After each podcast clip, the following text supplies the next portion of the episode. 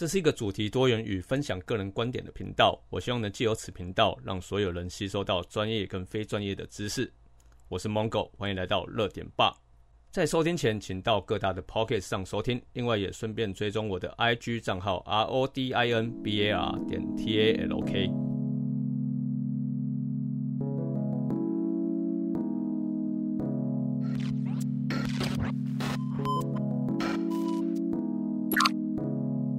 大家好，欢迎来到热点吧，我是 Mongo。那现在录制时间是二零二零年的十一月十五号的下午两点。那今天是第一季的最后一集。那今天的主题呢，是我为什么想要录 Podcast 来？那我来说一下为什么当初呃我不把录制 Podcast 的的动机呃放在第一集呢？那原因也是很简单啦，就是 不想要跟其他人一样啊，因为。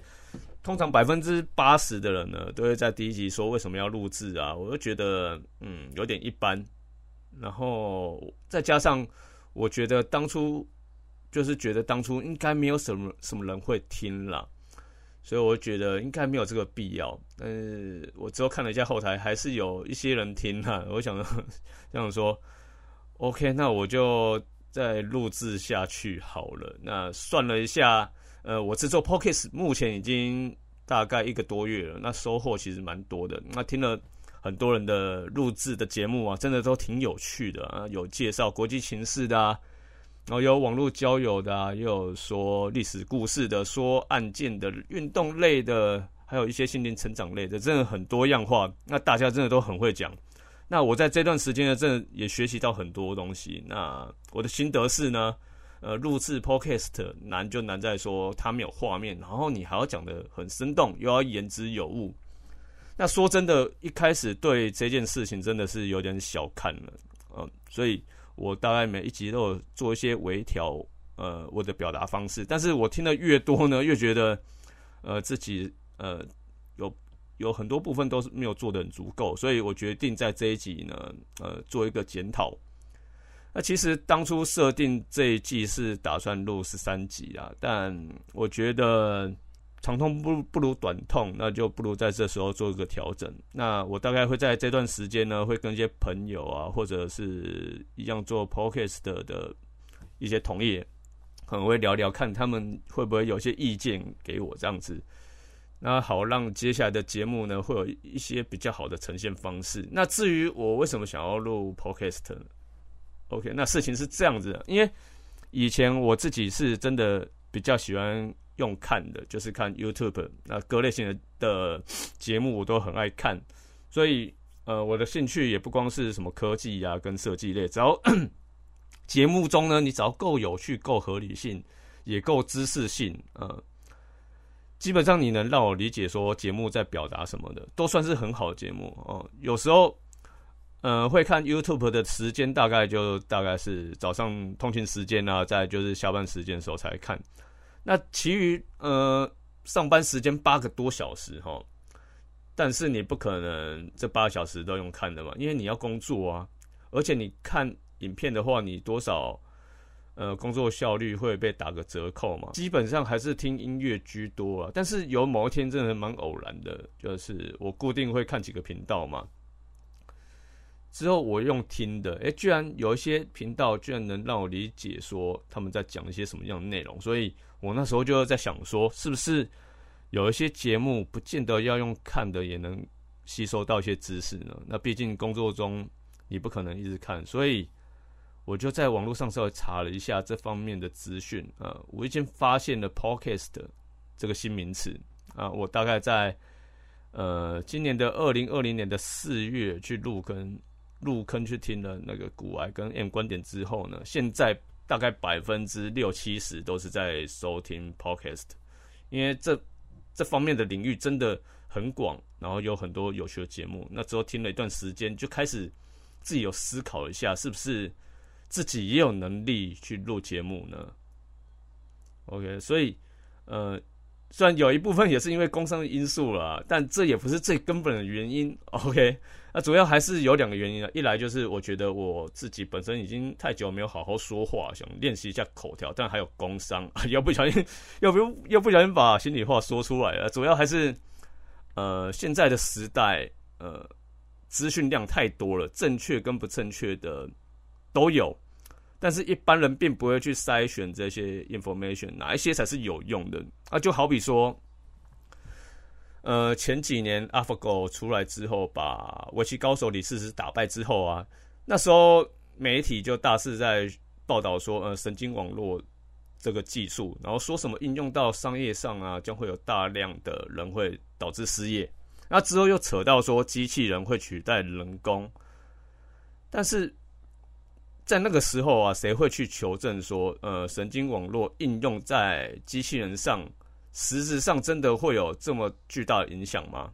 有很多媒体都没有经过求证分析，就把讯息丢出来，让大家去吸收这件事情。但是也不是说，呃，这样子不好，让大家有危机意识是好的，但是。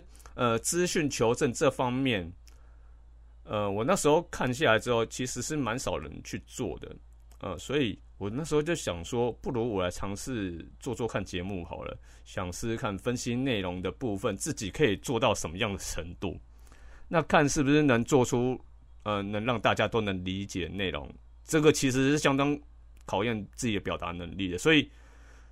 大概在八月的时候，我就已经开始计划要录制节目，只是我前置作业真的是拖太久就是了。另外一个原因就是我去世的前主管曾经有给我一个建议，他给我的建议一直让我记到现在，影响蛮多的，所以这也是我想要录制节目的动机。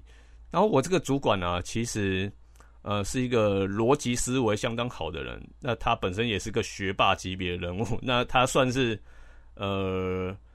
留美名校双博士，那工作经验，他的工作经历呢，也是基本上都说得出名号的一些公司。那照理说，呃，这种人物设定啊，感觉上应该会让人蛮讨厌的吧？要有一些戏剧不是都有这种人物设，就是通常会看不起资历比他低的人。但假如说他是这样的人的话，我就不会，我今天就不会拿出来说了。这其实是刚好相反，他其实对任何人都很好，然后也很慷慨。那不管是工作啊，还是工作以外的事情，他都会给一些很有用的意见。然后自己本身人又很幽默，所以很难让别人去讨厌他。你要讨厌他，真的有点困难。所以他刚好他就不是那种眼睛长在头顶上的这种人。我觉得这个就是大概就是个人魅力的吸引，就是吸引力法则吧。让我呃比较印象深刻的地方，就是我曾经。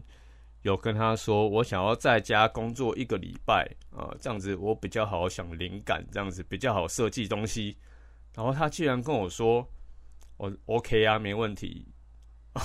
他说他也不会扣薪，然后他只跟我说，你只要能做出东西，那有做出东西比较重要，他不会限制我太多。就是其实，呃，就是完全一个美式管理啊，因为。说老实话，他也算是有点半个美国人，因为他他管理方式就很美式，就对了。但如果只是因为这个原因的话，我觉得还不足以影响我。主要还是说，呃，有几次我跟这位主管出差啊，闲聊，闲闲聊的时候都有跟他提过说，呃，我现在目前到底有没有需要去考硕士这方面的事情？然后他之后思考一下。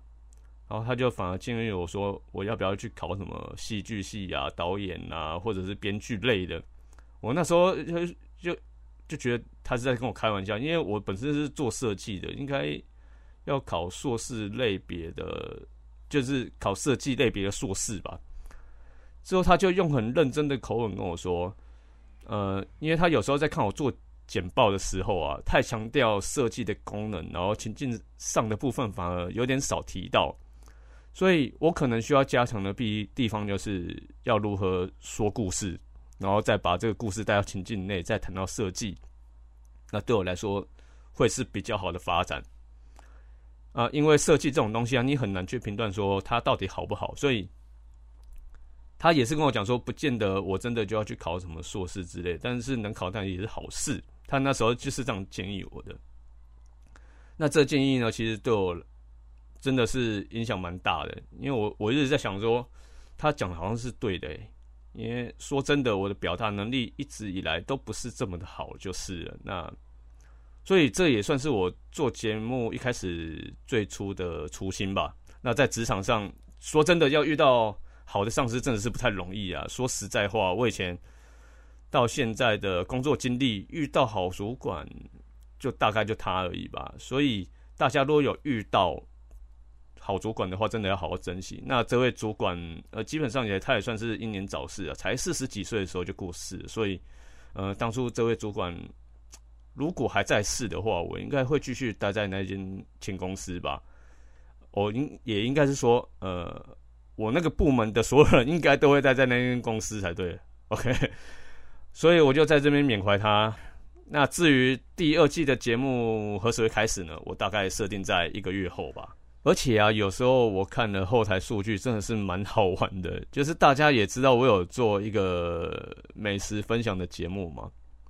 那这个节目纯粹就是兴趣做好玩的，但有时候真的看了一下收听率，竟然都比我做一些科技分析类的节目的收听率还要高，我真的不知道是该哭还是该笑，就是难不成要改行去做什么美食频道吗？那其实我对美食的见解，我觉得还是太浅了，特别是我听了一些美食节目啊，嗯，稍微有。反省了一下，所以我之后往后做的美食分享可能不会像现在这样一周一根这样子，我觉得这样子有点太过于肤浅了，所以可能会再做一些调整吧。我现在还在想，我主要还是比较着重在科技啊、设计之类的一些分析事件。那另外呢，第二季就是应该会有访谈。那一来呢，呃，访谈我没有做过，毕竟。这跟我自己这边自说自话有点不太一样。另外，口条跟访纲呢，也要稍微有点规划，也不是说录就录的。那另外，来宾方面呢，也要稍微选一下。那以上就跟大家分享到这里。如果觉得今天分享的 最后一集内容还不错的话，那请在 Apple Podcast 给我一些评价跟评论。那给几颗星都可以接受。那一颗星的话，也要说说你的理由，我才可以接受。那。我们下一季的热点吧，再见啦，拜拜。